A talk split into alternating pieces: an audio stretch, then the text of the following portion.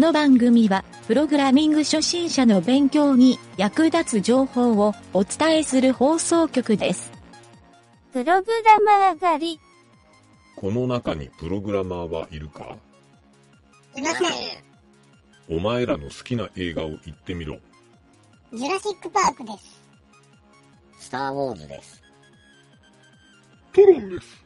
いたぞ3番だ。連れて行け。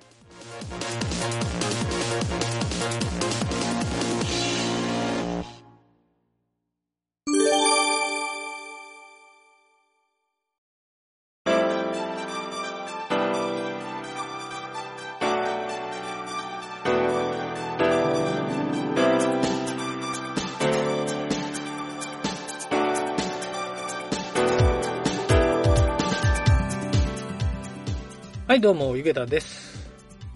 プログラミングカフェのランディングページのお話ですね。今回第6回目になりますが、今回のタイトルは、ランディングページで成果を上げるテクニックというのを話してみたいと思います。今回も技術的な内容というよりは、ホームページとかランディングページにおけるなんというか根底のですね、えー思想というか、えーまあ、比較的重要なところなので、ここの話をしておきたいなと思います。まずはじめに、ランディングページのですね、この成果っていうのは何かというと、まあ、簡単に言えば、何かを販売するウェブサイトであれば、そのサイトの売り上げが成果に当たりますね。他にも、まあ通常の会社であれば、営業のお問い合わせとか、資料請求の数とか、えー何かしらのユーザーからのアクションを受け取るところを成果にしているというホームページが多いと思います。えーそれでですね、まずはじめに考えたいのが、この成果というのがなぜ重要なのかという、この点を考えてみると、まあ単純にですね、物を販売しているサイトであれば、売り上げが上がる成果って分かりやすいと思うんですよ。で、合わせて成果も重要だと。その成果に対する重要性もよくわかると思うんですけど、まあその他ですね、お問い合わせとか資料請求、まあこういったものを成果にするというのがなぜ重要かというと、まあ、ここはですね、ある意味、この成果というものを持たないホームページというのが逆に、えーホームページの意味があんまりないなと、というふうにも考えられるので、まあ、僕のおすすめはですね、ホームページを作る際、まあ、ランニングページも同じなんですが、必ず何かしらの成果を持っておくべきではないかなと。おそらくいろんなホームページを作るところの、まあ、よくあるのがマーケティングの領域ですね。はい、マーケティングを考えたときには、この成果というところを、えー非常に重要視するべきだというふうに書かれていることが多いと思います。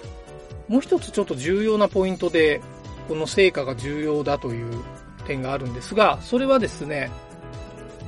まあ会社とか企業、まあ、個人でもですが、ホームページを立ち上げるとき、えーまあ、必ず、いくらかのお金を毎月支払うとか、そういった形でサーバー契約をしたり、えーまあ、もしくはですね、プロのコーディングの方とか、えーウェブ制作の会社に依頼したりとか、まあ、そういう時に、まあまあのお金を支払ってると思うんですね。はい、そんな場合に、ただ立ち上げて、公開だけしておくホームページ。これってちょっと無駄に感じるというふうに僕はよく考えるので、まあお金をかけてやってる活動であれば何かしらのそのリターンがまああって叱るべきと。まあそれが、まあ、商品売上かどうかというのは、えー別の話なんですが、えーとにかくですね、何か成果を持たないと、このお金を出してる意味があまりないんじゃないかなというふうに考えています。まあ、例えば、えーちょっとあまりいい例ではないかもしれないんですが、個人のこう日記をつけるようなホームページを立ち上げているときに、まあ、不特定多数の人が見れるっていうホームページにするのが一般的だと思うんですけど、まあ、なんとなくですね、見たい人は見ていいよっていうスタンス。えー、まあそういうページなので別に成果なんて考えなくていいよっていう方もいるかもしれないんですが、えー、やっぱりですね、ここはどういうページを立ち上げるにせよ、ターゲット、まあ、ペルソナを絞って、まあ、どういう人が見たいかという、その人物像ですね。そういうペルソナっていうのを絞って、えー、ある程度、こういうアクション、まあ、1日、例えば何 PV、何ページビューぐらいの見られ方をするとか、そういった成果を考えていくっていうのは、このホームページを作る上で、え非常に重要な指標になるんじゃないかなと思うので、ぜひですね、今ホームページを立ち上げているだけという人がいたら、まあ個人ページではそんなに気にしなくてもいいかもしれないんですが、会社で立ち上げてる人がいたらぜひこういうですね、成果というマーケティングの視点を頭に置いて、えー、ちょっとですね、成果について考えてみてもらいたいなというふうに思います。はい、ここでですね、ちょっと成果の、えー、種類でですね、売上ではないページ、まあ、先ほど言ったお問い合わせとか、何かしらのユーザーアクションがあるところというふうにお伝えしたんですが、このユーザーアクションがですね、まあ、仮にお問い合わせっていうふうにした場合に、このお問い合わせページにユーザーがアクションをしてくれるために、えー、どういうふうにすればいいかと考えるのが、いわゆるマーケティング視点なんですね。合わせてお問い合わせが増えるということは、まあ、もしかしたらその商品、何かしらの会社で取り扱っている製品のお問い合わせをしたいと。まあ、それとか、ちょっと内容がホームページに書いてあるだけでは足りないので、もうちょっと詳しく話が聞きたいとか、まあそういう内容が多いと思うんですね。はい。むしろ、ちょっといいように解釈すると、なんならその製品を購入したいというふうに考えてくれるっていうことも、まあありえなくはないですよね。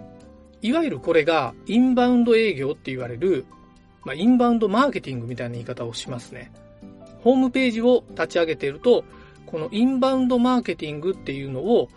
意識すると、実はですね、ここから売り上げが上がるというか、いわゆるホームページが、すごく優秀な営業マンみたいになる感じですね。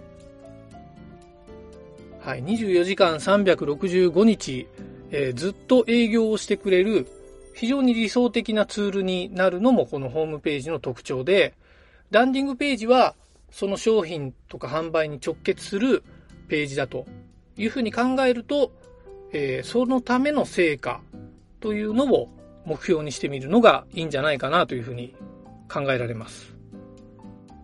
まあ、こうしたですね、インバウンド的な要素は、ホームページを立ち上げているだけでは、えー、実はあまりそういう棚ぼた的な美味しい要素ってないんですけど、まあ、ちゃんとですね、マーケティングを理解して、まあ、Google の SEO とか、えー、いろんなですね、ちょっとお金をかけてやるっていうレベルではない簡単な広告とか、あと、ちょっと集客のレベルで言うと SNS マーケティングみたいな、はい、0円からできる集客の手段っていっぱいあってですね、それをこうしたインバウンドマーケティングっていう、まあ、いわゆる母体ですね。この母体のホームページに集めてきて、えインバウンドをきちんと整理するという役割が、このランディングページやホームページに存在するということを理解しておくと、え、それに伴った成果というのが考えられると思います。はい、ここで一つですね、テクニックというか、えー、どういうウェブサイトがインバウンドに強いかというのを、ちょっと僕なりにえー、理解していることを最後に話しておきたいんですが、このホームページでインバウンドが強いページ、まあ、インバウンドがというよりは、まあ、PV 数が多いとか、集客が多いとか、えー、そういう、いわゆるこう、お客さんをいっぱい集められるサイト、みんなからよく見られるサイト、はい、こういうサイトにはですね、一つ大きい特徴があって、えーよくですね、更新頻度が高いとかいうふうに言われるんですけど、えー、闇雲に更新するっていう意味ではなくてですね、これは、そこのサイトでしか見ることができない情報をかなり定期的にアウトプットしていると。こういうページが強いんですね。はい。マーケティング的にはこれをオウンドメディアマーケティングっていう風な言い方もするときがあるんですけど、まあ要するに何かブログ的な発信をしているようなサイトですね。はい。ただ会社の社長が、えー昨日の夜どんなワインを飲んだかみたいな、そんなブログを書いてるページは論外なんですけど、ちゃんと会社のその業態に合った情報発信。例えば健康系の食品を販売している会社であれば、健康に関する、えー最新のですね、いろんな医学情報とか、まあ、薬の情報とか、健康情報、まあ、ダイエットの情報、まあ、そういったことを毎日というか定期的にですね、かなり頻度が高い方が望ましいんですけど、そういう情報発信をよくしているサイト、まあ、健康系だけじゃないにしても IT ガジェットであれば、やっぱり今時であれば、そうですね、スマートフォンの最新情報とか、パソコンとか家電とかの、えーいろんなですね、今ならこれがいいですよみたいな、まあ、なぜそれがいいのかっていう情報も含めて、いろんな情報をですね、アウトプットしているサイトは、やっぱりそれに合わせてユーザーがそれを見たがるっていう傾向は、誰が考えてもわかると思うんですよ。なので、このアウトプットするっていう点は、ここに一つ大きく成果に依存すると。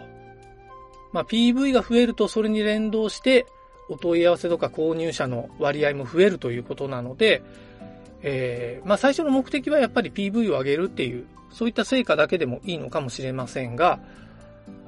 えーホームページのですね、こういう成果が目に見えて上がってくると、多分やってる側もですね、モチベーションがすごい上がると思うんですよ。例えばブログを自分が書いていて、特定のピンポイントの業界とかそういった自分の情報を受け取ってくれる人から、まあその情報が役に立ちましたとか、もっとこんな情報ないですかみたいな、そういったメッセージをもらえると、多分情報発信してる方もかなりやる気が出るというか、また次にその人の役に立つような情報を、えー結構ですね、力を入れて書こうかなとか、アウトプットしようと思うし、結果的に、えーその自分がやってる行為自体を肯定された感じがするので、えー非常にモチベーションが上がるはずなんですね。はい。僕がやってるこのラジオなんかでもそうなんですけど、えやっぱり人からそういったリアクションがあるっていう状態は、まあラジオであり、ホームページであり、かなり作り手というか、配信側のモチベーションに依存するので、えーぜひですね、そういうモチベーションを上げるような仕組みを自分のサイト内、ランディングページも含めて作ってあげるといいのではないかなと。まあそのために、えー今日紹介したような成果という目標をつけるのがいいんじゃないかなというのが本日のお話でした。はい。これからホームページを作ろうとか、ランディングページを作ろうとしている人がもしいたら、えー今日言ったような成果に関する情報を参考にしてもらえると、えー大変嬉しいです。はい。というわけで今回は以上になります。